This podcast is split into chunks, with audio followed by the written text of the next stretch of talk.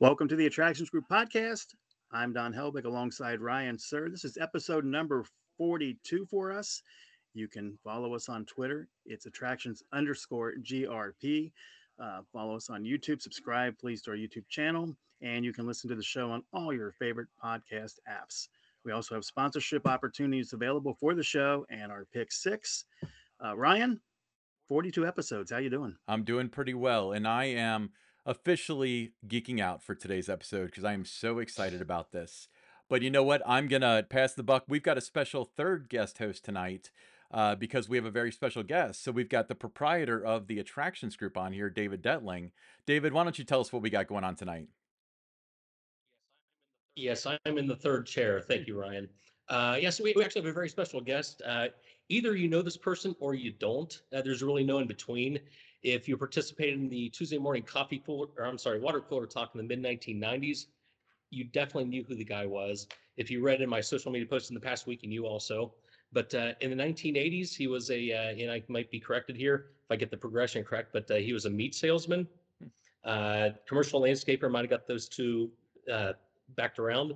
TV ad sales executive, Ken Doll interviewer, broom salesman, uh, commentator, third string, uh, then turned executive producer, on-air personality, author, television producer, co-host of the popular 83 Weeks podcast, uh, and last but not least, a WWE Hall of Famer. Welcome, Eric Bischoff. Eric, how you doing? Good. I, you know what all that means? It means I can't hold a job. You've gotten promoted a lot. no, that was uh, that, that was a pretty good job. You know, the meat salesman thing, I'm going to let that one slide. But I was actually a sales manager for a food processor. Not quite the same thing. Um, the landscaping thing that happened, you know, for, for while I was at college and decided to drop college and start my own landscaping construction business, and it it it took off. Became the third largest commercial landscape and construction company in state of Minnesota, and any number of other things. I get bored easily, so I just move on to the next project. Just keep going. Just keep going. well, Eric, uh, for those who don't know, how did you go from you know being an on-air personality to a big wig at Turner Broadcasting? Oh God, I don't even know. Well, I do know. You know, for the for the same reason as I I had all of those different jobs throughout my life, and I joke about you know I get bored easy and and all that, but that is the truth. You know, I I broke into the wrestling business, as David mentioned, back in 1987. I didn't have any didn't have any desire to get into the wrestling business. I never thought I would. I, I thought it never crossed my mind, but as so often happens in life, um, I just coincidentally ended up in a meeting. Not coincidentally, I asked for the meeting, but and, and made a random call. Ended up in a meeting. I was pitching uh, Verne Gagne on a project I was working on. Uh, he bit. We we engaged and did a little business together. But during the process of of doing that business together, Vern offered me a job to handle their sales and syndication. And I didn't even know what syndication was. So I had to get an education. A guy by the name of Mike Shields, who's no longer with us, but a very, very talented guy. Mike Shields worked for another promoter by the name of Jerry Jarrett uh, for a long time. Mike was really well versed, well rounded in all the different aspects of wrestling production and promotion. Mike, I think, saw something in me. I'm not sure what. Maybe just because I was a hustler, still am, but even more so then. Um, youth. You know, I was 32. and uh, Mike offered me a job and trained me, taught me about the television business, taught me about sales, taught me about syndication. I learned about Nielsen and how all that works and why it's important and how to talk to television executives, uh, um, local station owners, executives there, program directors, and so forth. And my job was basically to convince local television stations that weren't carrying wrestling within the five state area of Minnesota, because that was Verne's territory back in the territory days. Um, my job was to convince them to carry Verne's professional wrestling show. And, and I learned a lot working for Verne. I learned the fundamentals. You know, once I got pretty comfortable with sales and syndication, I did quite well for Verne. Um, I started working sponsorships And Vernon never had a sponsor before, which blew my mind, right? Vern, the AWA was very, very successful in, in the Midwest. There was a point in time when the AWA was probably WWWWWE was probably be- better, bigger in the 70s and early 80s, but that was primarily because the Southeast just has a higher density of population and it's a lot easier to tour uh, in the in the Northeast than it is in the Midwest, where cities and towns can be two or three hundred miles apart. But Vern was a very had a very lucrative and successful promotion, and I got to work in all aspects of it. Once I got pretty good at sales and syndication. Like I said, I landed a hundred thousand dollar sponsorship from G. Heileman Brewing Company out of La Crosse, Wisconsin. It's G. Heileman is no longer around. but at the time, what Heileman did was they bought up a lot of small breweries, like in Texas. They they owned Lone Star Beer, for example. In Washington State, they owned Rainier. You know, they owned a lot of regional brands, and they just kind of aggregated them under one brewing umbrella called G. Heileman Brewing Company. So I, I landed that sponsorship. I actually promoted an event. The very first event I ever promoted was because I landed that sponsor. And I promoted a, a touch football game between the AWA All Stars and a whole bunch of other people. And the other people included a lot of, you know, celebrities, local celebrities, but also some great athletes. Uh, George, uh, not George Foreman, Chuck Foreman, I think was a running back for the Minnesota Vikings in his day, one of the best for, for a couple of years. Dave Casper, I think it was a lineman for the Oakland Raiders. He played with us. Bob Lurtsema, you probably never heard that name, but uh, Bob was a uh, he was a lineman for the Minnesota Vikings, and a whole host of others like that. TV personalities, local radio personalities, and we ended up putting like ten thousand people in the Metrodome, which is where the Vikings played. So that was my first experience in promoting, and I kind of kind of dug it. So I started promoting small events, you know, Mason City, Iowa, Dubuque, Menomonie, Wisconsin, small little markets, but it was a great learning experience. And I eventually was able to sit in and learn. You know, I, I grew up watching, you know, I'm 68 years old this month and I, you know, when in, in the late 50s, early 60s, mid 60s, when I was a kid, impressionable, television was still relatively new, especially where I lived, because I lived in a eh, lower middle class part of Detroit. And, you know, everybody worked in factories and, you know, you had one TV. There were people, you know, I had friends that I went to school with that didn't have a TV. Just more of an economic issue than anything that I grew up in. So TV was still like a big deal, you know, at night. You know, we'd sit around, my mom, my dad, my brother, sister, and I, and you know, after you eat dinner, sitting around that television set was like you did that every night, man. It's part of your part of your bonding hmm. experience, I guess. So I was always fascinated though. I couldn't figure out how television works. Like, how the hell do you get this? How do you get the sound? How do you get the imagery? How do you how does this? How does it? It's kind of like a microwave oven. Do any of you guys know how a microwave oven works? No, no, no. and very few people hmm. do, and that's kind of like the way I felt about television. It's like, wait a minute, I watch this thing every day. It's such an important part of our culture. I don't know how the damn thing works. So I had to figure it out. So I started at night because Vern did a lot of post production at night. A guy by the name of Joe Chupik actually was the director, and or excuse me, Mike was the director. Joe was the head of production, but Joe would edit, you know, late into the evenings and duplicate tapes and all kinds of stuff, and all that was like a mystery to me. So I sat in and just watched and eventually learned how to how to edit and all the things that go along with post production I never did it for Vern as part of my job, but I just was, I just had to know how it worked. And once I did that, um, I, I ironically sitting in my office one day, and I think it was Greg Gagne came to my office and said, "Hey, you know, we need you." Uh, Larry Nelson, who was there, Gene Okerlund. Gene had gone off to the WWF, left Vern. Gene worked for Vern. Bobby Heenan worked for Vern. Hulk Hogan worked for Vern. A lot of big Curt Hennig worked for Vern. A lot of them all left Vern, right? And Larry Nelson, who was the guy, who was the stick man conducted all the interviews, uh, got a DUI and was in jail. They didn't have an announcer that could handle it, so they came and got me because they knew I had a sport coat in my office. It's the only reason.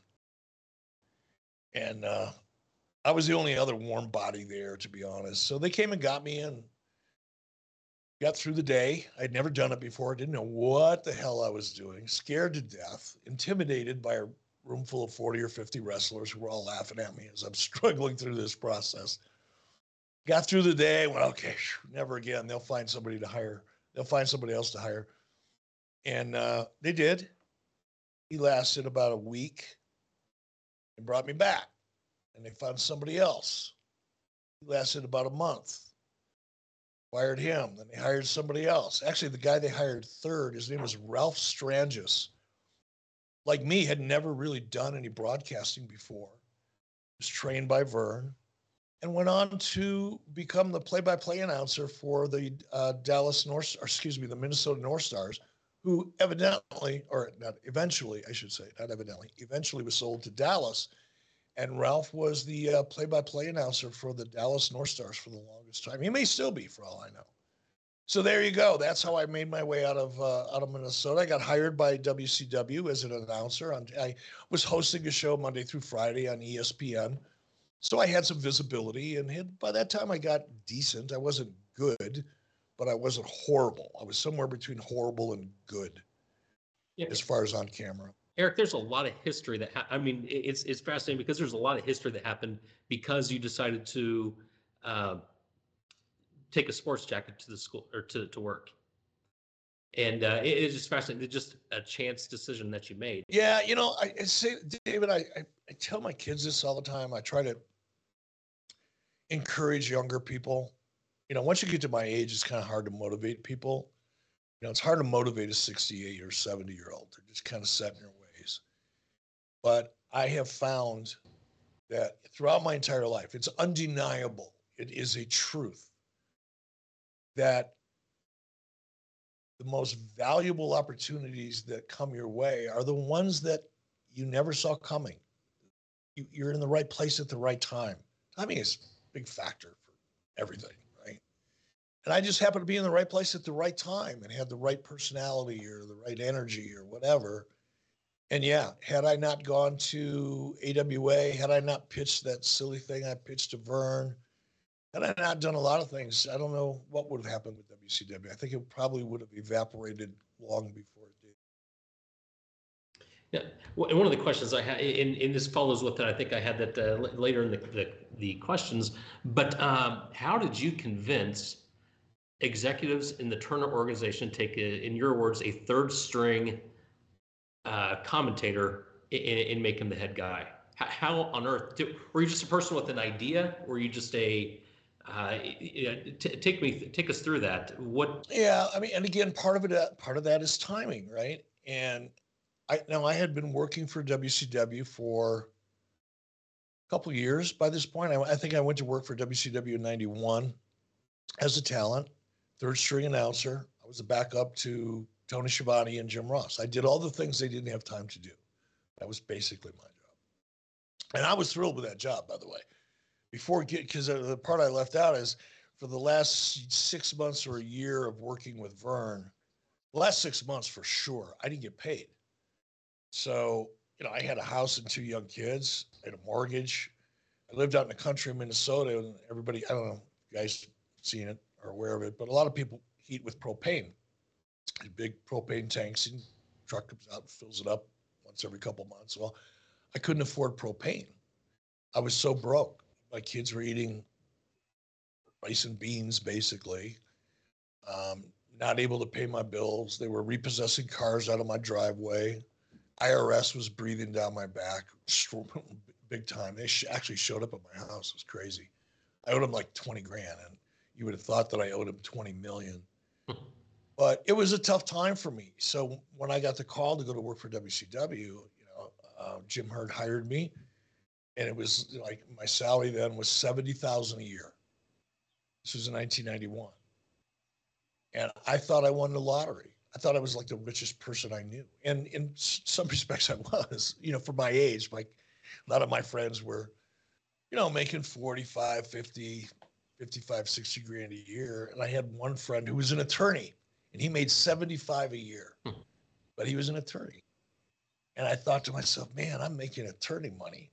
I should have never graduated high school. Legitimately, I, I can't believe they let me graduate because I didn't go. I just didn't go. I went during wrestling season because I was on a wrestling team, and you couldn't be on a wrestling team if you didn't go to school. So I showed up for classes during. You know, I, I started going to classes about a month before wrestling season, three weeks before wrestling season, and then make the team. And I'd go to classes during the season, and then once season was over, I would. I was gone. I was working.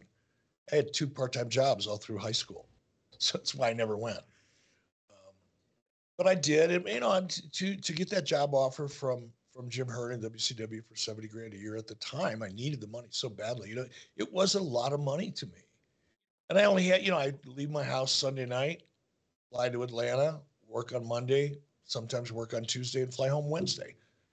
So it was like a part-time job, and it was it was great. I, I, I didn't aspire, much like I didn't aspire to get into the wrestling business. I had no aspirations at all to get into management zero. I had no desire to live in Atlanta. Actually, I really never liked Atlanta. It's too hot and humid for me. It's just not my thing. Um, but this is where the timing comes in.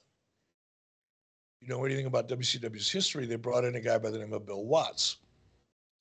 Watts was the, you know, there was a real turnstile of executives in WCW because they couldn't figure out how to make it work. And they brought in Bill Watts because Bill Watts had been successful in the Mid South with his small territory, much like Verne Gagne had been successful up in the upper Midwest. And they brought in Bill Watts, and he was a complete disaster, not only from a, just an operational point of view and a management point of view, definitely a disaster, but he, keep in mind, this is Turner Broadcasting. Don't expect you guys to know too much about Ted Turner, but Ted Ted has done a lot. He's still with us, so I'll speak about him in the present. But Ted did a lot for minorities, not only within Turner Broadcasting, but outside of Turner Broadcasting. You know, Ted believed in Atlanta. He believed in the inner city. And Bill Watts came out one day did an interview with Wade Keller from PW Torch, still writes to this day. And in that interview, said some things that I won't even repeat here. I won't quote him. Um, today, he would just get vaporized. But it was very, very controversial, very racist, very controversial, very demeaning. And somehow that dirt sheet, that interview, made its way to Hank Aaron, whose office was, by the way, right next to Ted Turner's. That's how much Ted Turner thought of Hank Aaron. I mean, it wasn't right next to it, but it was very, very close proximity, probably 45 second walk.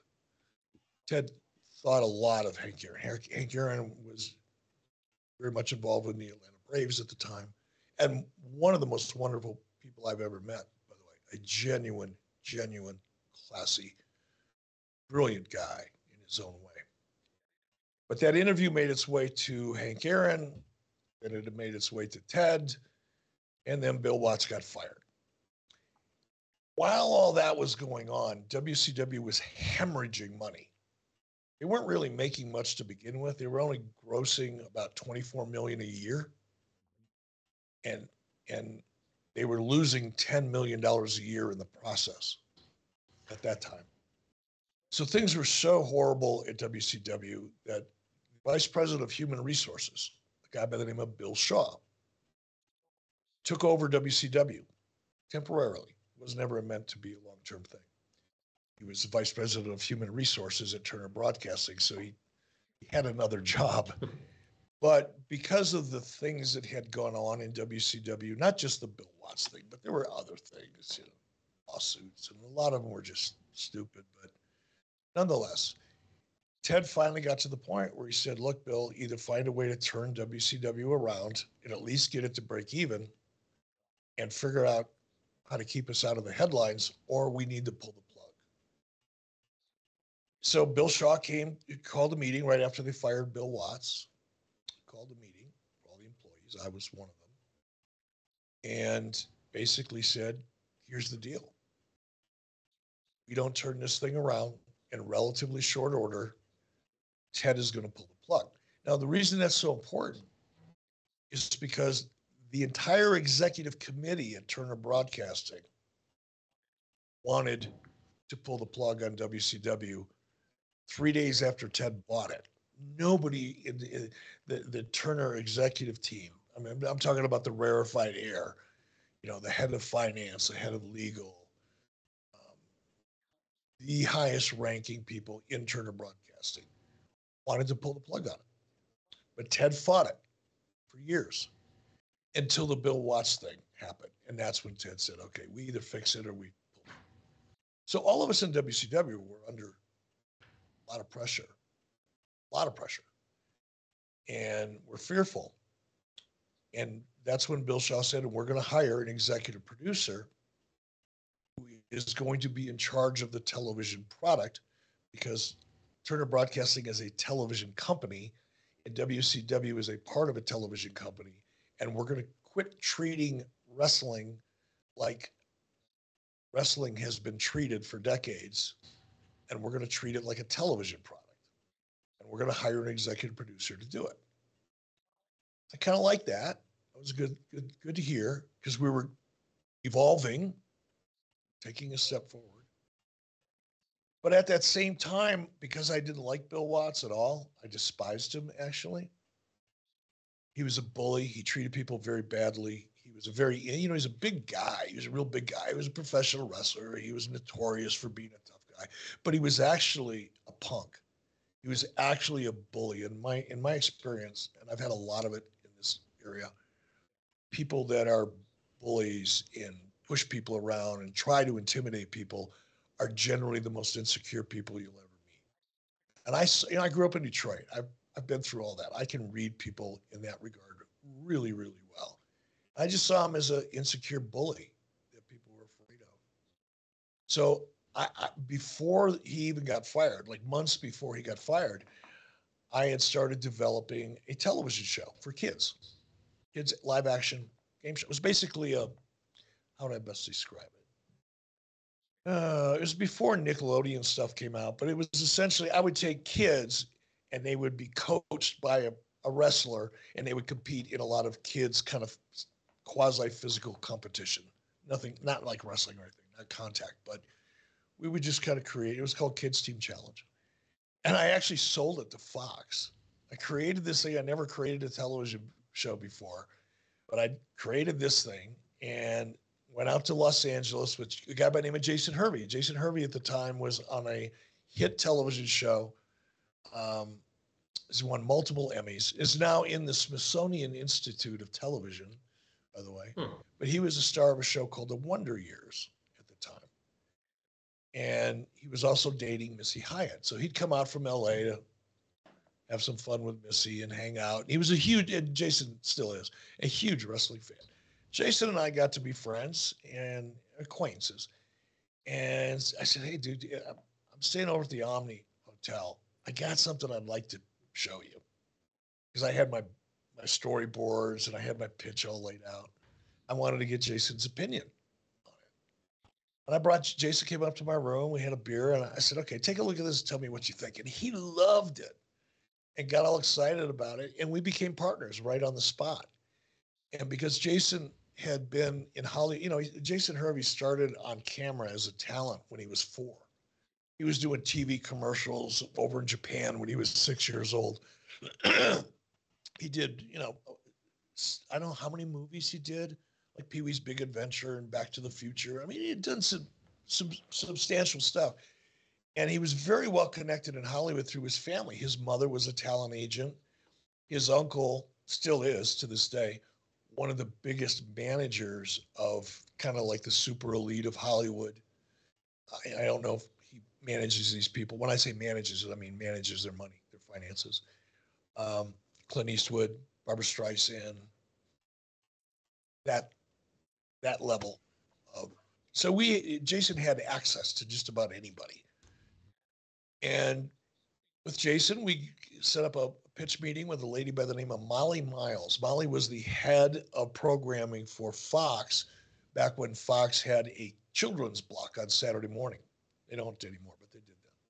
So we went and pitched Molly, and she loved the show. She loved the idea. Ended up buying it. Never made it to air. It got shelved, but bought the show, got a check. Um, and that just made me go, you know what? I'm I, going back to WCW, Bill Watts, all the bullshit. I didn't see any future in it for me. I really didn't. And I, financially, I had kind of got caught up and, and was in pretty good shape. You know, wasn't rich by any stretch. I wasn't making that much money. I think I got a raise or two along the way. I was probably making about a buck and a quarter in 1993, which is still a lot of money. Don't don't get me wrong. It was a lot of money, but back then it was a lot more money and I was able to pay off all my debts and get caught up and, and, put some money in the bank, and I didn't feel pressure anymore. So I was. I told my wife, I said, I'm, I'm going out to LA, and, I, and my intention was to try to become an independent producer in LA. That all went down about three or four months before Watts got fired. So once Watts got fired, and then Bill Shaw comes in and says, We're going to hire an executive producer cool. I didn't even think about applying for the job at that point. And Bill said, if you know, if any of you think, you know, if you know someone, you can recommend somebody, you guys want to put your name in a hat, feel free. So I went home. I told my wife, I said, why not? If I get it, I get it. If I don't, I don't. I'm going to go to LA anyway. I've got a show sold to Fox because it was still viable at that point. I had nothing to lose. I says, screw it. I'm, I'm going to throw my name in the hat. So I did. Have my first meeting with Bill, and it was more of a get to know each other because Bill didn't know who I was. You know, Bill went from human resources at Turner Broadcasting to now having to get to know people in WCW. So the first meeting was very, uh, I don't want to say standard, get to know each other kind of meeting. But I made it through that. And he said, okay, I want you to come back. This, this is like a week later. I got a phone call. So, okay, come on back. Let's have another meeting. And I went, wow, I got a shot and I, I, I brought all the artwork, all my storyboards, all my pitch material that I used to sell that show at Fox. I brought with me, and Vern, I was say Vern. Bill Shaw asked me. He said, "Okay, what would you do differently with WCW?" I said, "Well, first thing I would do would be to increase the production values of the show because it looks like shit. To be honest, it's horrible." And the second thing I would do is I would expand the brand because we don't have any kids that watch our show, and that's where the advertising is. At that time, that's where it was. That's where it was for WWE. So we need to we need to expand outside of the ring with the WCW brand. He said, well, "What do you mean by that?" Eh, glad you asked. Let me show you. Pulled out my pitch materials, my storyboards, and all that, and it blew him away. Had my third meeting got to be a little more serious. Questions were more serious, more specific. Evidently, he liked my answers, and uh, I got the job. That's that's awesome. Basically, I was a salesman. That's all. Yeah. So, um, yeah, obviously there, there's there's quite a bit to that story. Um, didn't know Jason Hervey was in Back to the Future. That's my big takeaway from it. I didn't realize that. Well, don't don't don't. No, I looked that. it up. He he is. I he think was. he was. He, he played the uh, the think... the uh, Nintendo game, the uh, Hunt Hunt. Uh, no, no, no, no. That was um Elijah Wood. Not Elijah Wood. Oh, okay. He was a kid. I, I don't know. No, no, he was one of the Marty's family from 1955.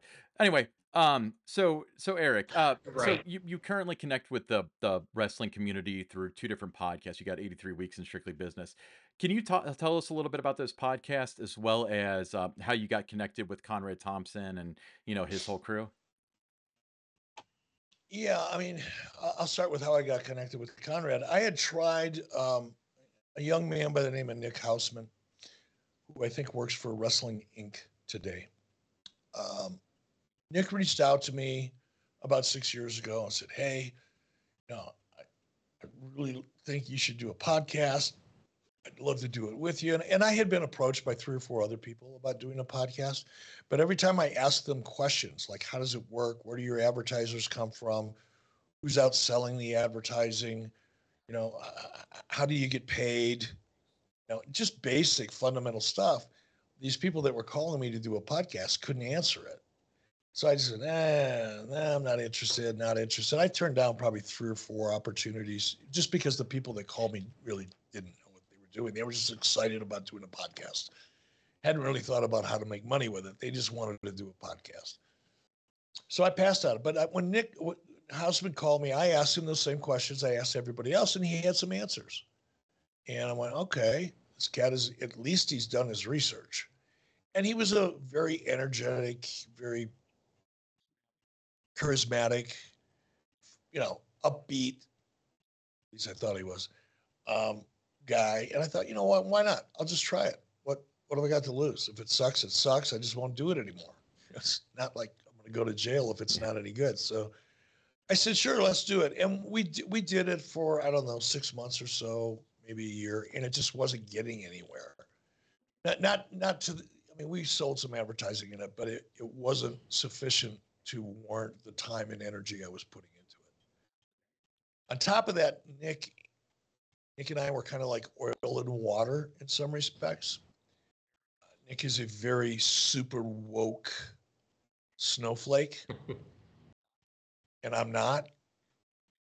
And Nick made the mistake of saying, "Hey, maybe we should," you know, and we had, we acknowledged it. You know, I mean, it's two different people, and that's cool. I don't have a problem. You know, Jon Alba, who is my co-host on Strictly Business, is a very liberal, progressive uh, individual, and politically we don't see eye to eye on anything, but it it doesn't get in the way. You know, people don't have to think the way I think or believe what I believe in order for me to get along with them. I have a lot of friends that don't agree with some of the stuff I think. Doesn't matter to me. But anyway, I, Nick made the mistake day. He said, "Hey, let's get into a political debate." That was a mistake for Nick because I I do a lot of research. I spend a lot of time, and I always have since I was probably in seventh or eighth grade right after Martin Luther King got assassinated, I had a teacher by the name of Mrs. Fields, who was my social studies and current events teacher in Detroit. And she taught us a lot after Martin Luther was, King was killed. She spent a lot of time really talking about the Civil War and the efforts to bring equality to the black community and all that. And she took us on a trip to oh, what's the name of that museum? I can't I can't believe I can't remember the museum. Doesn't really matter, was Greenfield Village. There was a there's a museum. They're still there to this day. And the chair that Abraham Lincoln was sitting in when he was assassinated was on loan and was in this museum. It's in a glass case. So you could see it. You could walk right up to it. You could touch the glass case. And I stood there for the longest time and just appreciated or absorbed, I guess is a better word. Here I am, kid in Detroit, sta- standing next to the chair that Abraham Lincoln was assassinated in. And Mrs. Fields I never even knew her first name, but she inspired me to really become interested in current events. And that and that was just the catalyst. There was a lot of, you know, we take out find things that we were interested in that were happening in our local community and cut out the clippings and then bring to school and we would all discuss it and students would share their opinions or ask questions and the teacher would guide all that mrs fields and from that point forward i've keep myself pretty well immersed in current events. I was like probably the only kid in high school that was like couldn't wait for um, all the stuff that was going on with Nixon. You know, every time they would have a hearing or something on television, I'd drop whatever I was doing, you know, to, to, to check out Watergate coverage. I was 17 years old. All my buddies were out chasing girls and getting high and doing the things that 17 year old kids do. And I was at home watching the Watergate hearings. So when Nick said, let's get into it politically, okay, we'll do that. Nick didn't really spend a lot of time learning, understanding. It was he was all emotional. It was all emotion for him. There was no no logic or or knowledge. It was just emotion. And we got into it one day, and I, I think I broke him because he didn't know what he was talking about. And of course, I was just grinding him into the dirt because I thought that's what he wanted, that controversy. And after that, he just he was broken, and we decided, eh, this is probably not the best idea. I promise I'll quit talking so much. So about a year later, Conrad Thompson called me. He said, "Hey, do you thinking about?" Because he'd already been doing a podcast with Bruce Prichard. It was very, very successful. He said, "Hey, you think you maybe interested in doing a podcast?" Or maybe I called him. I'm not sure which. I might have called him because I'd had a couple conversations with Conrad prior to this, and uh, we decided we're going to do something together and see if it worked. See if we had fun doing it. It was a prerequisite. We both said right off the bat, "Look, let's just we'll do this." And if we have fun and it works a little bit, we'll keep doing it. If we're not having fun, we won't. That was our agreement. Handshake deal. And the first couple I did were a little rough, but it took off immediately. Became one of the top wrestling podcasts out there. It's called 83 Weeks, and it's really all about the Monday Night War era, primarily.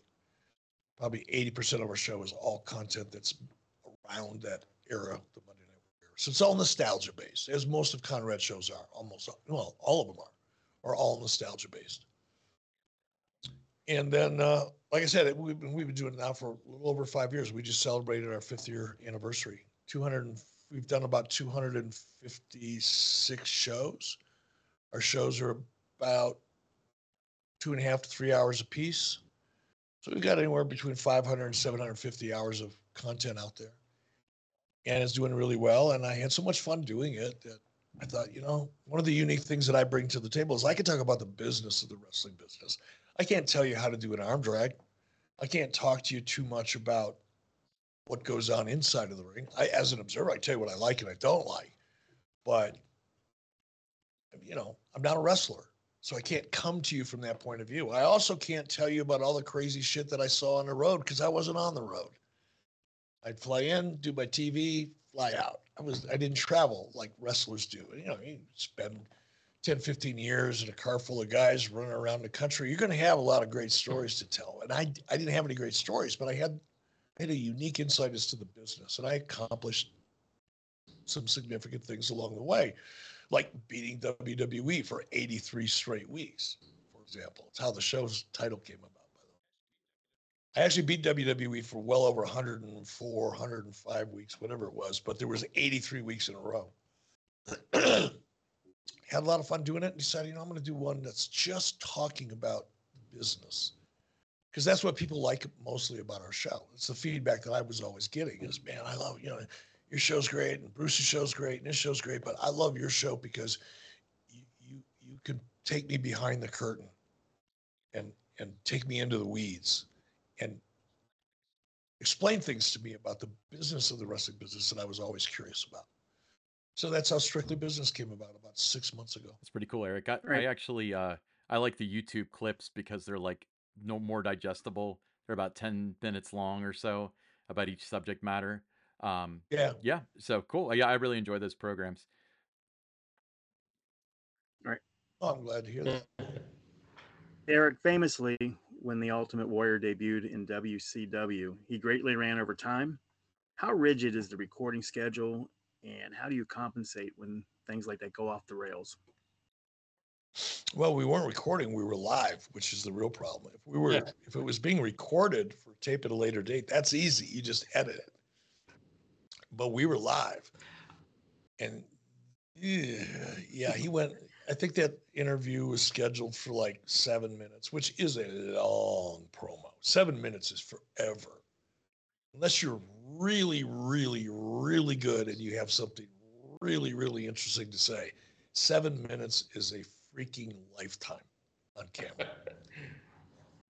and Warrior came out, I think he went a little over 25 minutes.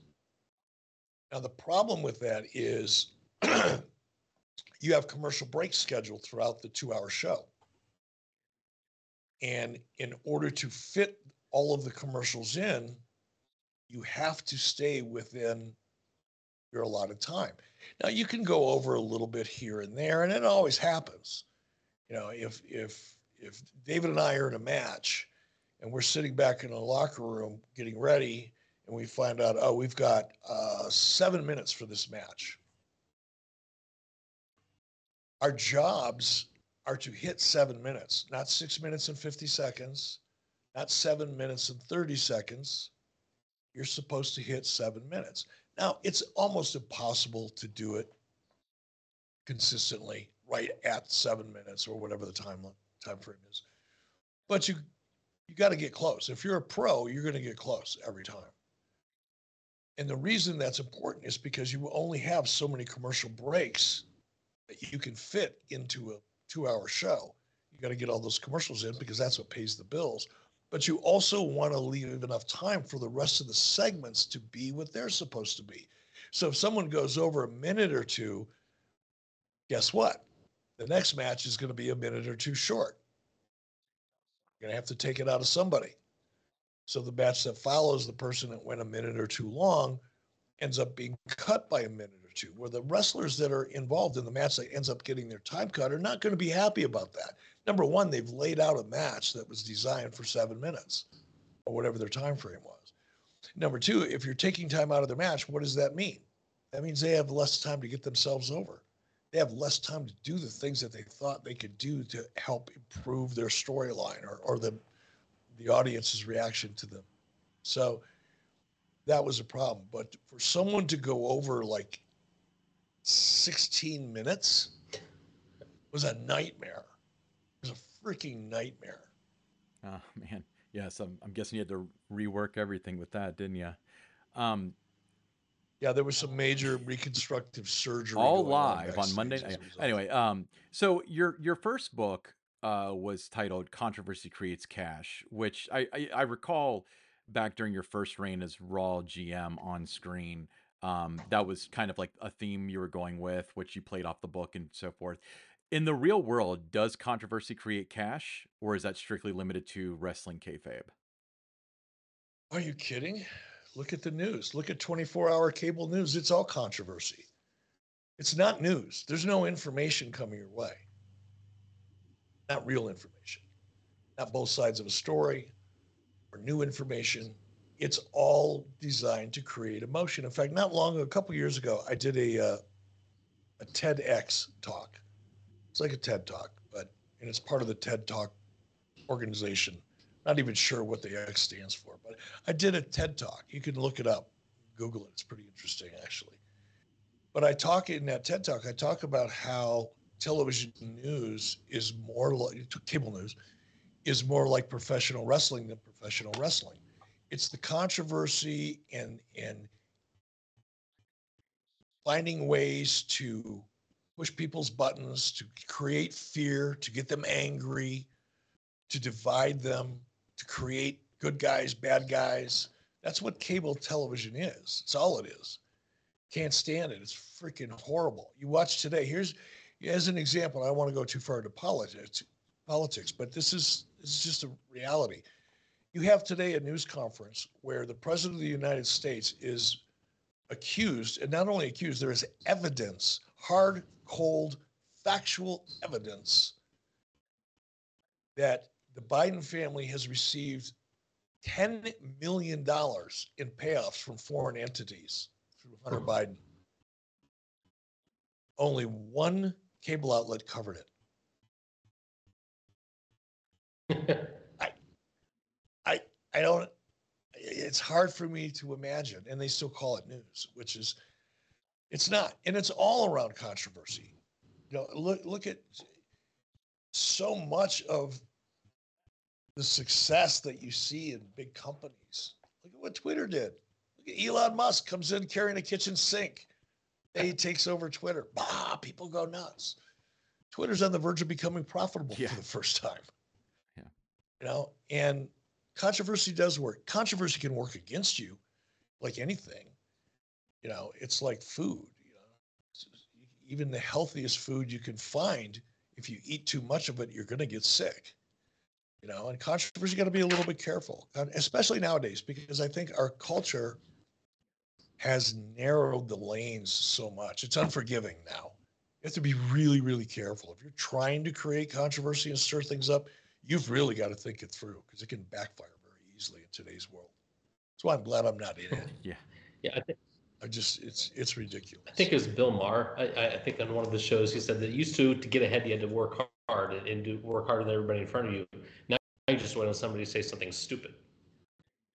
Yeah. And, and it's, it's incredible. And now that people know that, they're like competing to, to, to, who could do or say the most outrageous stuff to stay in the public's eye because that's you're a public person and you make your living in the public domain you got to keep yourself out there and it's it's just obscene now the things that i see are just like i have a hard time with twitter i used to love playing with people i'd mess with people on twitter i'd piss them off i have fun with it but it was to me it was entertaining you know i don't even i can't even look at it anymore it's so hard to look at it because it's just gotten so toxic and vile and stupid.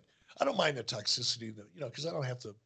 I see something I feel is toxic or vile or demeaning or degrading to other people. I don't have to look at it unless I choose to. But when the vast majority of what you see in any form of social social media is garbage, I just quit looking at it. Eric, I'm, i want to uh, go in a different direction real quick um, because this podcast is directly uh, positioned to people in the attractions industry, and that's like Disney, Cedar Fair, Kings Island, Universal. So a lot of people are going to uh, listen to this or part of that industry. Either they attend a park a lot or they they work for one. Uh, By the way, Molly Miles, who worked at Fox TV and oversaw Fox children's programming, ended up at Universal Studios several years later. We're talking about four or five years later. She was the VP of operations at Universal Studios in Orlando, Florida, which is the reason why WCW ended up shooting a lot of our shows down there. So, little tidbit there for all your attractions. Now, there's actually a lot of uh, parallel situations that you found yourself in at Turner. Uh, in some of the large scale mergers of happened in the industry. Uh, AOL Time Warner uh, got so large that everything sort of collapsed in on itself. You had a front row seat to that, and a lot of the things that you did were affected by that. Similar thing happens to uh, a lot of the organizations in the attractions industry. Back at the turn of the millennium, Six Flags went on a buy and binge. They bought a bunch of smaller parks, yep. and then a few years later, they had to sell them. And a lot of them, there's literally nothing left of them uh, other than some scorched ground from where they used to sit. Uh, Paramount got involved in the, in the game. They had Paramount Parks, found out it was a little harder to operate than they thought, sold it, and then uh, CBS got involved in that, and they sold the portfolio to Cedar Fair. Um, and, I think it was a year or two later. Uh, I think even SeaWorld had put a bid out to uh, to Cedar Fair. I'm not. It was an unsuccessful bid. I can't imagine a merger that size would have went well. But what was your experience during that time when you were uh, working for Turner because a lot of things came in there and completely changed the environment. Uh, you were running a very profitable end of the industry or of their company at that time, and it, people could say you're indirectly affected by it. But I, if I'm correct, I, I think you you're. Oh, we were directly, directly affected, affected by, it. by it. I, I am absolutely convinced. And and by the way, if you ever, if you're ever really interested, um, friend of mine by the name of Guy, he became a friend because he wrote this book. His name is Guy Evans, and he wrote a book called Nitro The Incredible Success and Inevitable Demise of Ted Turner's WCW. I think that's the name of it. He was actually my co writer on my book. His book is the only book I've ever read that accurately in a phenomenal detail. He did over 120 interviews with people, not only in WCW, that was actually a small part of them, but he interviewed people, key people that were so far above me on the food chain at Turner Broadcasting at the time, and got their points of view on the merger and what happened in WCW. Cannot recommend that book highly enough. I really encourage anybody that's interested in not only wrestling, the wrestling business, and WCW's part in it, but more importantly, how mergers work. Not how they work on paper, how they work in real life. That merger was a disaster. In f- fact, I, I've read in several different publications where it is considered the worst merger in the history of mergers. I mean, AOL, you can't even Yeah. find it anymore. It doesn't exist. And Turner Ted, uh, Turner Broadcasting was such a successful entrepreneurial, mercurial success. You know, Ted invented 24-hour cable news. CNN was a juggernaut around the world. It was the standard. Now it's in the toilet. And it's a lot of it has to do with the merger. That's where it all started.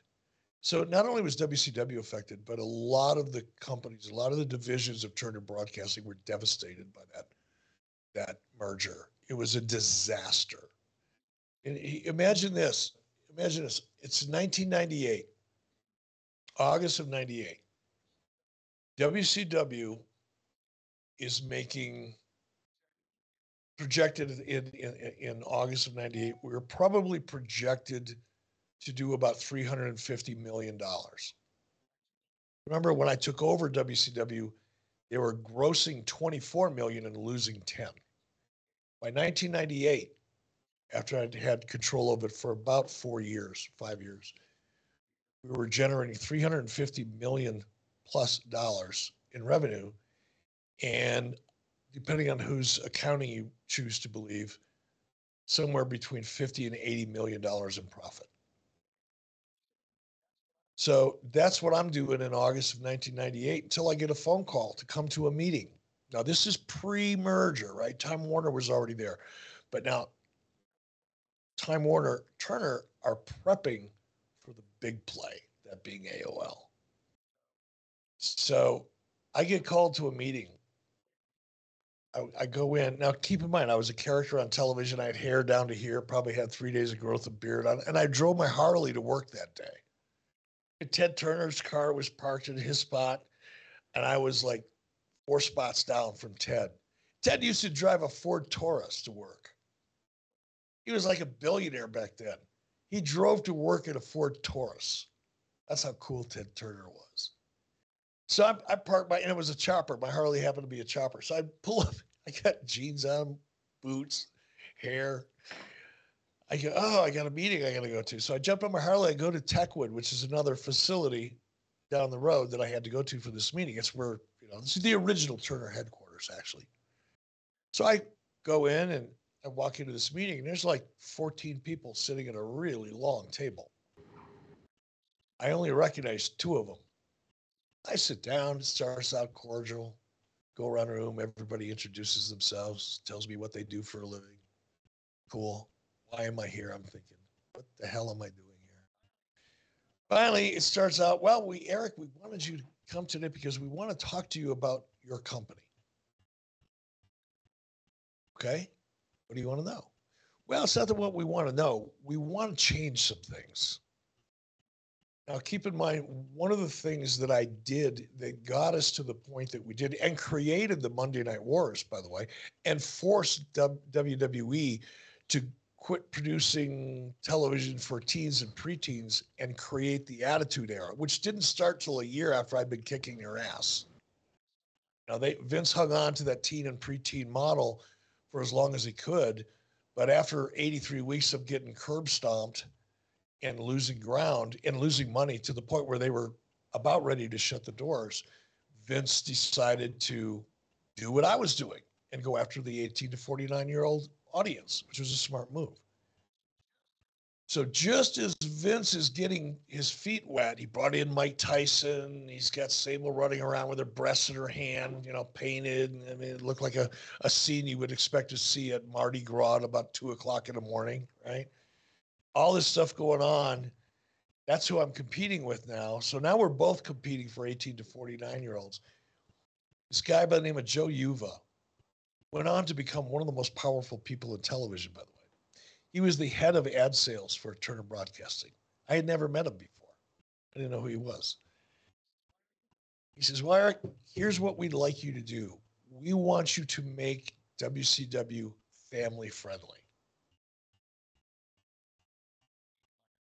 You mean like you tried to do back in 91 and 92 and early 93 when you were losing $10 million a year? I mean, that? Yeah, Eric, that's what we want you to do. I said, Joe, I should have called him Mr. U because I didn't know how big of a deal he was. I really didn't. Or did I care at that point? I said, Joe, let me ask you a question. What night of the week is Nitro on? Crickets. He didn't know. Nobody in that room ever watched WCW. Nobody in that room knew anything about wrestling, knew anything about the history of WCW, had no idea how we went from grossing $24 million a year and losing 10 to grossing $350 million a year and delivering 50 million to 80 million to the bottom line. They had no idea. But they decided I was going to change the nature of my product and I was going to change the audience. I was going to change the product to target a different audience. And I went home after that meeting, after that day. I went back to my office. I was like, what the hell? This is ridiculous. I was pissed. And I, I went home and I told my wife, I said, ah, I think I had like a year and a half left on my contract at the time. I said, I don't think I'm going to do it. I think I'm going to give them my notice. They may or may not let me go, but I'm, I'm, I'm done. This is stupid. This will never work. This will crater this company. And I'm, I have a lot of faults. Like if we did an alphabetical order thing, I could pretty much fill that ticket. So I'm, I'm, I'm not suggesting that I'm the best human being in the world, but I am a loyal person. I am loyal to a fault. And it's like, man, I can't just quit. I'll just stay and fight, which is what I did. I fought Joe Uva. I fought everybody I could think of to fight. I argued with people I had no right to argue with. Head of finance. I mean, people that were really, they're on the executive committee. Like they pull all of the strings. I'm calling them out, making fun of them. And I did that because every time up until that point, every time there was a conflict internally, if I couldn't come to an agreement with my counterpart, somebody at TBS or somebody at TNT, for example, if I held my ground and they held their ground, we'd end up sitting in front of Ted Turner. And 99 times out of 100, I'm walking out winning because I proved myself to Ted. Ted loved WCW. Ted loved wrestling. Ted Turner would call me every Tuesday afternoon for a year and a half after the ratings came in, laughing giggling like a college kid at his first frat party. He was so excited because we were doing so well. And because I had that, and I don't want to mislead anybody here, it's not like Ted and I hung out, we were social friends. We weren't. I only had a handful of meetings with Ted Turner through my entire career, small handful, maybe three in total. One of them was really important, but Ted had a lot of confidence in me. So anytime there was a conflict, I I just hold my ground. Now sometimes I if if I was wrong or if I if a compromise was a better solution or whatever, it wasn't like I would everything had to be my way. I don't want to give you that impression. But if I firmly believed I was right and decided I was going to put on the gloves or take them off, and as the case may be, I would because I knew eventually I'm going to sit down in front of Ted, and I knew my odds of winning that battle were really, really good as long as my logic was based in, or my thoughts were based in logic and common sense. What I didn't know is at that time, Ted Turner was being relegated to nothing. Ted Turner had was beginning to lose control of his own company. Now, while they're preparing for the big AOL merger, right? Because that was the mother load. That was the one that was going to make Turner Broadcasting bigger than CBS or NBC. That was the hope, anyway. Um, They all went about their business. They messed with WCW dramatically. Me, they cut my budget in half, by the way, halfway through 98.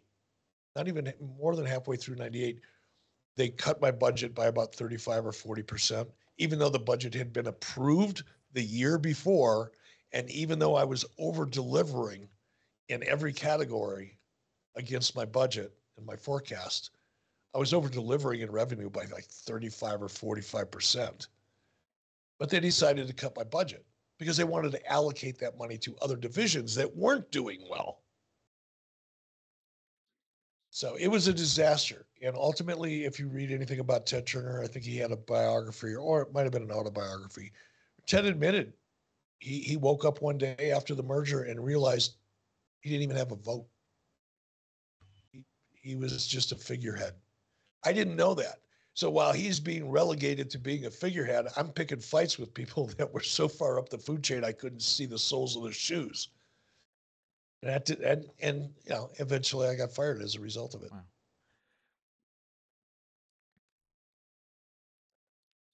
Did I bore you guys to tears? Or are you trying to soak all Tons of in? information. Don, I think you have a question next. Yeah, I do. Uh, you're in the WWE Hall of Fame. In the real world, do you consider this like an honor, or is it more of a storyline, or a little bit of both? No, not at all. It is. It's important to me. It was. I've had a lot of really great moments. You know, I can't pick one. Depends on what mood I'm in. if I'm feeling really melancholy, you know, a certain moment will appeal to me the most, or whatever. But when I got inducted, first of all, I knew it was coming. wasn't a surprise. But once it became official, and I was, it became official on the podcast with Corey Graves, whatever the name, I can't remember the name of his podcast, but he's got a podcast. I think it drops on Wednesdays. But they wanted Corey to officially announce my induction on his podcast. And I knew it was coming. And I'm like I am right here with you guys, just talking to Corey and having a great time. And he said, Well, Eric, you know, time has come. The real reason we wanted you to be here is to let you know that you're being inducted into this year's Hall of Fame. And even though I knew it was coming, I got really emotional. I, I could I could get emotional right now if I think about it too much. And it's not be it's just a, when you're acknowledged by your peers, I don't care what it is. If, no matter what line of work you're in, if you're working with a lot of the same people for an extended period of time, whether you get along with them or not, it's your family, you know. And in the wrestling business, wrestlers are a unusual lot of people, and not unusual in a weird way, but they've got a very unusual life. They have an, a very stressful and unusual family life. They've got a everything about the professional wrestling business is bizarro world. And some people make it and make it out, have a great life. Some people don't, as we all have seen. And that's true in rock, it's true in music, it's true in Hollywood. It's, you know, the, the performing arts, once you reach a certain level, is a very stressful way to make a living. It's a great way, but you got to be built for it. So by the time, you know, I'd been out of it now for a while and hoping to have been retired from the wrestling business. And to get that call and to be acknowledged by your peers, especially given the circumstances, I almost put Vince McMahon out of business. They're literally hauling the water coolers out of Titan Towers because they couldn't afford to have them serviced. Just the other day, I saw something published on social media. that was an email that was distributed amongst WWE employees at that time, talking about the cost cutting and all the things that they're going to have to do. And it was really bad. And despite all of that, Vince McMahon decided to induct me into the Hall of Fame. I should say WWE, but it was Vince McMahon's choice. And I find that to be really cool. And it, it touched me. So when, when people ask me, you know, because there's no physical Hall of Fame, you know, yeah, whatever. But to me, to be, you know, and you look at some of the people in the Hall of Fame, some of these people are legends. to be even included in the same sentence as some of those names, people that I looked up to and had respect for that achieved so many different things. Uh, it meant a lot to me. It was no storyline. Yeah, that's awesome. I, I, I actually, when you when you mentioned that, you know, you almost put Vince McMahon out of business, and so when I, I remember watching live, I think it was like 2002 when they brought you in as the Raw general manager. I'm still trying to find my jaw, my jaw on the floor from when you guys hugged and everything. You talk about something you never thought you'd see in your life, you know. But I guess it's business when it comes down to it. Yeah, I never thought I'd see it either. You know, I mean, it- it- not only did the fans never see, never thought they would see that, but neither did I. It's bizarre. It was cool as hell. You know, that was one of those moments. Like I said, there's, there's different, and those moments can last a minute. They can last seven minutes. They can last ten Absolutely, and- seconds. yeah. that was a moment when I came through that crowd and just you could hear I don't know how many people were in the Continental Airlines Arena that night, probably 12, 14,000. And you could just feel them sucking the air all out of the room. And just like people were getting dizzy and falling over for lack of oxygen because 15,000 people sucked it all up all at Yeah, the same and, uh, time. Quite a, it was quite a cool quite moment. It was very cool. And I had a blast working at WWE. I just had so Mhm. much fun. yeah, working. quite a bit went behind uh, keeping it secret, but I'll relegate that to people purchasing controversy creates cash because I want to be respectful of your storytelling ability. But uh, but anyway, moving along, you know, uh, so one of the ventures that you had uh, post your your primary pro wrestling career was, uh, you know, you had Bischoff Hervey Entertainment with Jason Hervey, who we I wrote down to remind people that he was Wayne from the Wonder Years because I didn't know if our younger audience would know that or not. But um, you know, you you've produced such shows as I Want to Be a Hilton, Billy Ray Cyrus Coming Home, and my personal favorite one that you guys did was Hardcore Pawn Chicago. How did your experience producing pro wrestling translate to doing like the skill set of doing more mainstream, typical reality television? you know it actually had a it, it- producing wrestling and working with non-actors who were asked to act in wrestling um, and learning how to do that. I mean i i i became a pretty good better than pretty good. I I- i think i was an excellent director of young talent people that were nervous, insecure, didn't have any idea of how to come out and carry themselves in a promo. You know, a lot of wrestlers, many wrestlers are really good at the actual wrestling part of being a professional wrestler. And they work on that and they work on that and they work on that. And then they get they get an opportunity somewhere. And then the minute you put a microphone in front of them, they just collapse, right? Because they've never done that or they weren't pro- properly trained for it. So we ran into that a lot in WCW. You know, out of 10 guys that you'd put on TV, only three of them could really do an interview that wasn't embarrassing. And out of those three, only one of them was really good. And I was forced to learn how to, and because I wasn't on camera talent, I could relate. I didn't start out being very good at all. I sucked when I started, but I had to work through sucking. And I did. And I became actually pretty good. I wasn't Jim Ross any stretch, but when it came to, it was certainly not Gene Okerlund. Nobody ever will be, but um, I was, I was pretty decent. But I had to learn that, and I think the process of learning that gave me the ability to communicate differently to young talent that was trying to learn because I knew what they were going through. And I love doing it, by the way. I found it, you know, to, to take somebody who wasn't really capable of stringing a sentence together, even when there wasn't a camera, and then get them to the point where they could go out there and actually be entertaining and do a great promo and, and enhance their character in the process. To be able to coach somebody through that or to that, I think is one of the most rewarding things about the wrestling business for me. I love coaching people like that, or you know, directing them, coaching them, whatever, helping them. I love that part of the job. That's probably the only part of the job I really miss. that and you know, the the collaboration, the creative colla- collaboration, I miss.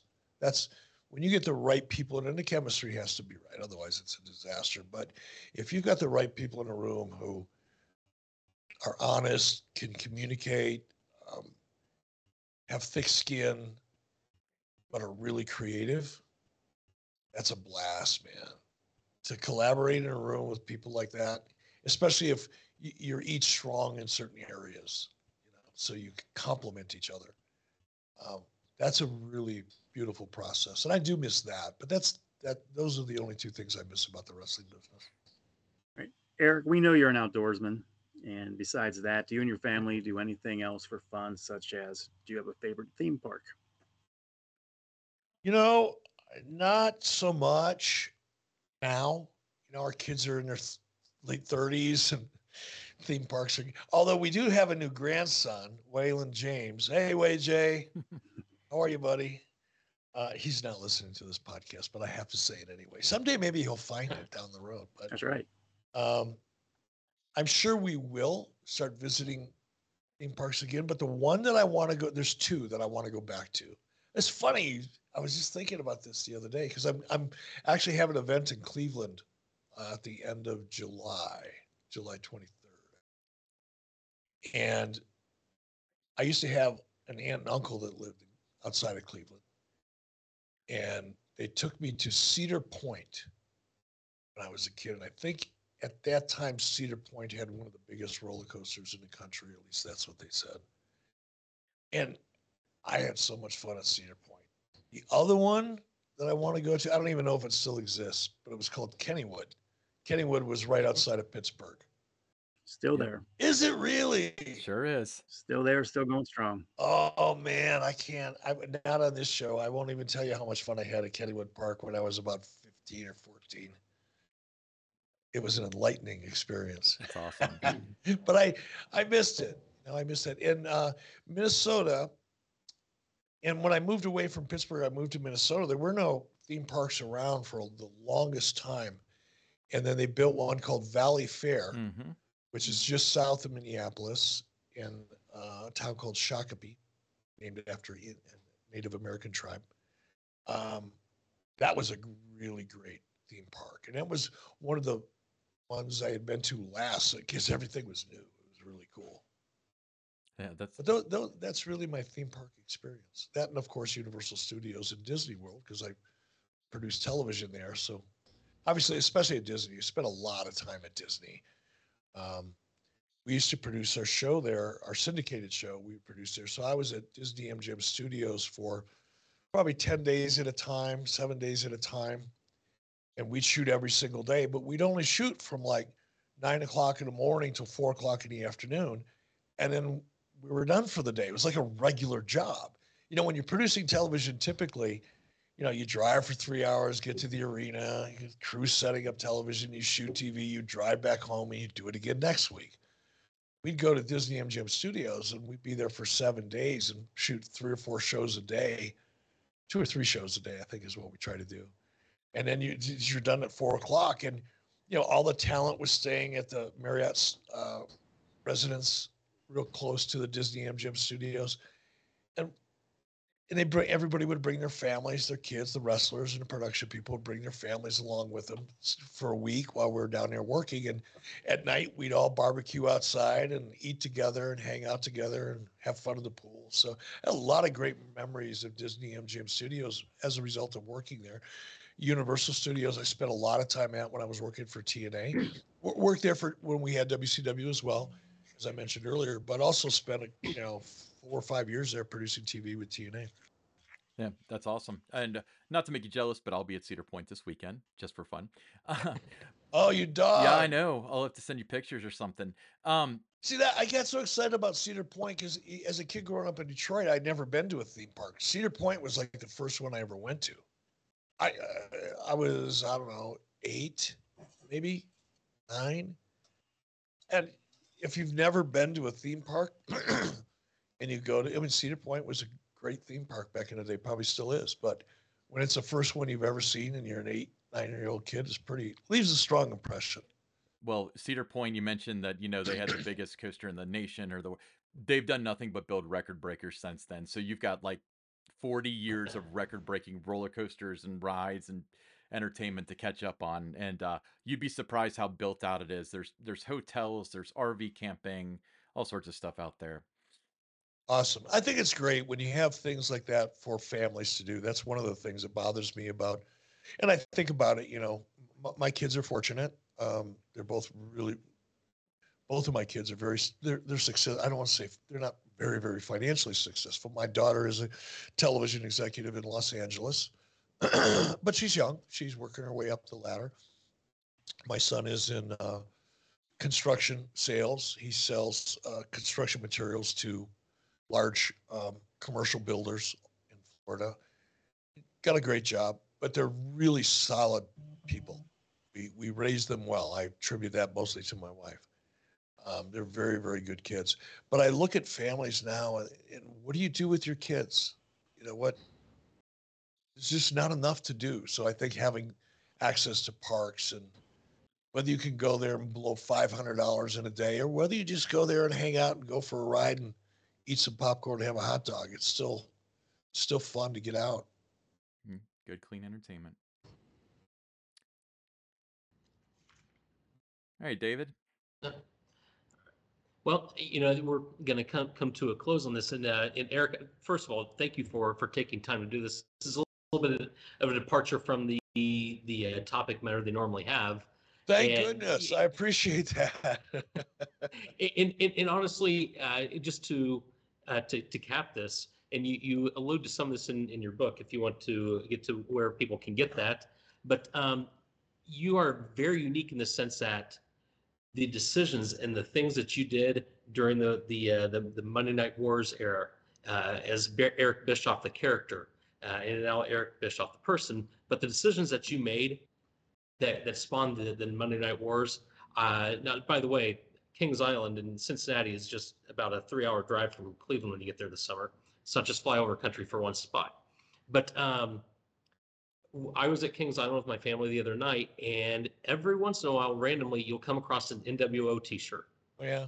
And I saw one the other day, and and quite honestly, uh, back in the day, I, I did uh, my company did websites. People aren't going to remember a website. It's going to be something they point to as what not to do going on you know, in the in the future. But the you did, whether you were involved in wrestling or you watched it or you had nothing to do with it, back in the '90s, you heard about it. I, You know what's really cool, David, is I don't know if you saw, but last not this past Monday, but a week ago this past Monday, I did a guest spot on Monday Night Raw with Rob Van Dam. And and I haven't been watching Raw. I mean, I don't sit down and watch a lot of wrestling anymore. I just never. Um, I've seen enough, I've seen a lot. But so I haven't been watching Monday Night Raw and I didn't really know storylines or what was going on. So I'm backstage and Rey Mysterio comes running up to hug me and he's got an LWO shirt on. WWE is running an LWO angle, Latino World Order. I went, wow, that is so cool. An idea that we had, and it was actually, that was an idea. It was actually Jason Hervey's idea. That wasn't even my idea. That was Jason Hervey. We were sitting down at lunch, and we were sitting in a sushi bar in LA talking about something. Jason was such a huge wrestling fan. He goes, Oh, yeah, you know, I got an idea. We got all these Hispanics here, these Mexican wrestlers. We should come up with a Latino world order. And L- NWO was so hot. It was like, why not? We'll try it. And we did it. And it was really a fun storyline, a fun angle. It didn't last a long time. But to see Rey Mysterio and and Dominik and you know the LWO Latino World Order out there in prime time and WWE in 2023 it was just like whoa this is whack 25, 30 years later, people are still talking about it. It- It's I love it it's going to outlive any of us on this on this podcast. It's going to outlive all of us. Anyone who talks about uh, wrestling now and in the future, they they know good and bad and indifferent the name Eric Bischoff and will forever uh, be linked to that time. Uh, I'm, I'm Thank a big man. Reds fan, Cincinnati uh, Reds fan, and I remember back at that time that uh, there were, um, I think it was on TV, I forget what it was. The Reds would have a game, an afternoon game, and then later they would show up at the wrestling event. I believe is at the uh, Firstar Center or what whatever it was called back Yeah. then. And there's pictures, I think, with um, uh, a number of Cincinnati Reds fans with, uh, I think it might have been Goldberg. I don't remember who it was, but uh, it, it was- it was such a huge crossover into to the mainstream back at that time, and a lot of it is because the the interest that was drawn to it by decisions that you made and, and things that you did. Yeah, it was a great time. I'm grateful to to have been a part of it, and, grateful that there are still people today that will come up to me at conventions or whatever. It's a funny thing, and I'm going to have to run here shortly because I have another call I have to make. But um, I was at a convention. I don't remember. Doesn't matter where it was. It might have been in Nashville, but about four or five months ago. I'm signing autographs, and I see this guy walk up that's about my age, maybe a little older, probably in his early 70s. He comes up, and with him is another guy who's about 38 or 40, and then a little kid. Kid's about 10. The kid comes up, says, Hey, Mr. Bischoff, can I have your autograph? Wait a minute. There's no way. How would he know who I am? But his grandfather and his father used to, and now they go back and watch it on Peacock. And the and the and the grandson and the son, you know, have become familiar with WCW and who Eric Bischoff was from back then just by watching Peacock. So it's like, man, thank goodness for Peacock and WWE and you know the OTT thing they did because that that footage is out there and not you know for me obviously, but you know, there's so much great footage and historical footage that I'm hoping, you know, 25, 35, 50 years from now, people are still going back and watching it because it's some classic stuff. Yeah, sure is. So, Eric, I know you got to go, but before you go, will you just let us know your social, your books, where to find you, your podcast? Just where can they find more Eric Bischoff? Uh, you know, my social media, I, I, Twitter is about the only thing I do, and that's at e Bischoff. Uh, my Facebook, I keep that to close family and friends, so I, I don't give that one out. Uh, Instagram every once in a while, uh, the real Eric Bischoff, and that's usually my dog pictures and grandson pictures and non-wrestling type stuff for the most part.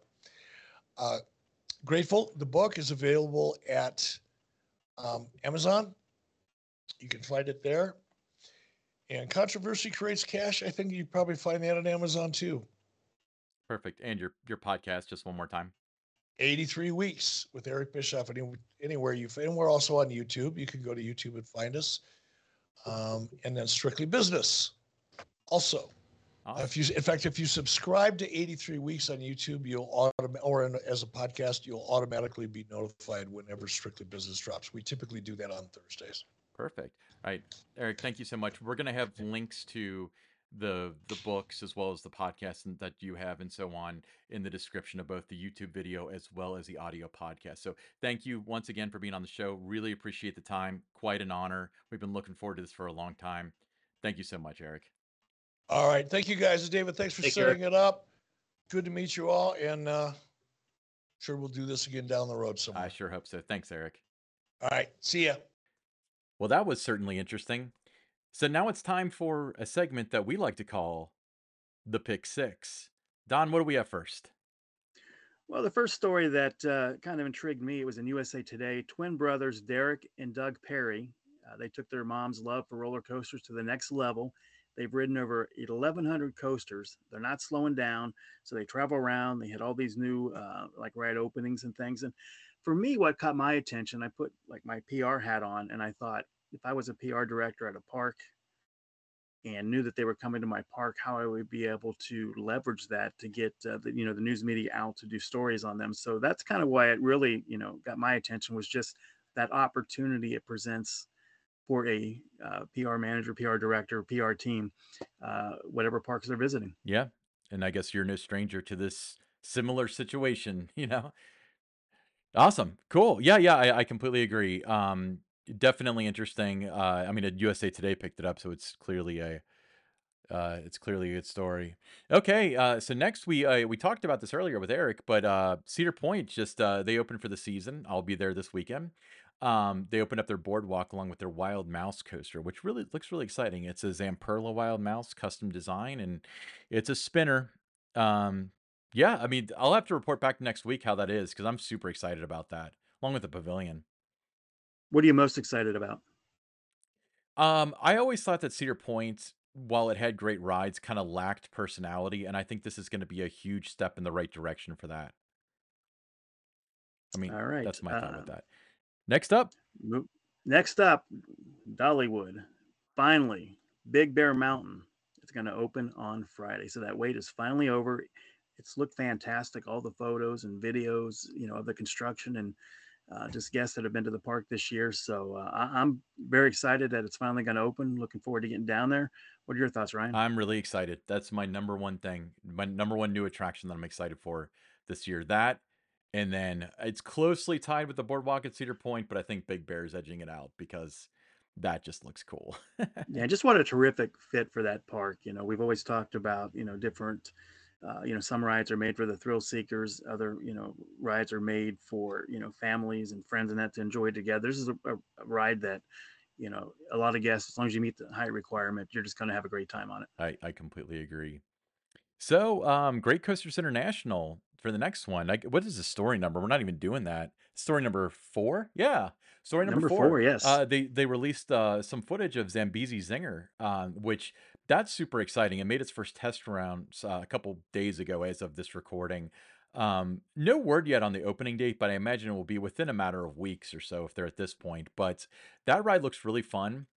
Um, it's I can't tr- wait to try the new Infinity Flyer trains. What do you think about it, Don?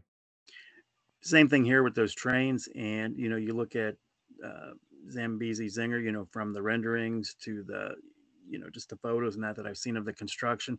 And then you take a look at that first uh, test run that Great Coasters International did. It's going to be a ride that, number one, it's a throwback with the name to a popular attraction Worlds of Fun used to have years ago. So just that alone garners a lot of interest. But it's going to be one of those rides. You're going to ride it, you're going to come back in the station, you're going to want to get right back on and do it again. So very repeatable. I, I think they got a hit. I, I I would be surprised if it wasn't a hit. What's number five, Don? Dorney Park and Wildwater Kingdom, they begin the 139th season this weekend. 139 now. That makes them one of the oldest parks out there. Uh, so a number of events lined up this summer. Uh, Fourth of July celebration. They got Grand Carnival coming there. A food truck rally, Halloween haunt, uh, the Great Pumpkin Fest. Uh, just a lot of fun to be had this summer. And uh, you know, you grew up in um, you know like at the Allentown area. You know, even if you're over in New Jersey, Philadelphia, all those different areas around there. I mean, this is you know history, tradition. You grew up with Dorney Park, and there's a lot of people looking forward to the opening this weekend. Yeah, yeah, and I mean, how old is it? 139. 139. That's 11 years from a milestone. And if that parent company does anything well, it's the milestone years, as we've seen uh, for Kings Island, Cedar Point, and then this year it looks like Carowinds and is it Worlds? That's the other one that's turning 50. Worlds of Fun, yeah. yeah, Worlds of. Fun uh, have fantastic lineup, so it's super exciting. So, I mean, I'm I'm thinking 11 years ahead for 150, but you know, I'm never not excited about the 150th celebration of a park. yeah, and if you've not been to Dorney Park, you know, you're listening to our show, definitely get out there. I mean, it is like a throwback, old school. You know, it's going to remind you of what the you know parks were, you know, decades and decades ago. You know, before the big thrill rides and everything came out. Just so much history, tradition, great food. Um, you know, Allentown's a cool little town. You can find a lot of fun things to do around there too. So I highly recommend if you like going to amusement parks, put it on the calendar, pick a date, and get to Dorney Park. Yeah, not that it's. I mean, it has a hyper coaster and invert. Like it, it's got. Oh, it does. Yeah, Yeah, it's got have that, thrill but- rides too. but it's got charm. It's got charm, and it's got some of those old school rides you just don't see anywhere else. anymore. Sure does. The New York market too. So, you know, if you were ever doing New York City or you wanted to go to Six Flags New Jersey on one trip or whatever, you, you could do that. All right, number six. Are you tired of talking about this yet? Because we're going to talk about the surf coaster at Universal, or uh, sorry, SeaWorld Orlando. yeah. I am not tired of talking about it, just for the record. That was a trick question. Uh, that opens Friday to pass holders, and I cannot wait to hear what people say because I'm guessing the sensation is going to be different because although it is a standing coaster, it does that thing with the hydraulic where it goes up and down. hmm What are your thoughts? I'm looking forward to it, and same with you. I'm going to be, you know, dialed in on social media this weekend just to see what everyone's thoughts are. Uh, you know, going to get to Florida at some point, uh, you know, this year, and uh, certainly it's on my bucket list to to get a ride in on Pipeline, the surf coaster. Yep, exciting. And we'll we'll probably report on what people are saying about that next week once there's some uh, feet on the ride, just people standing on the ride, shall we say?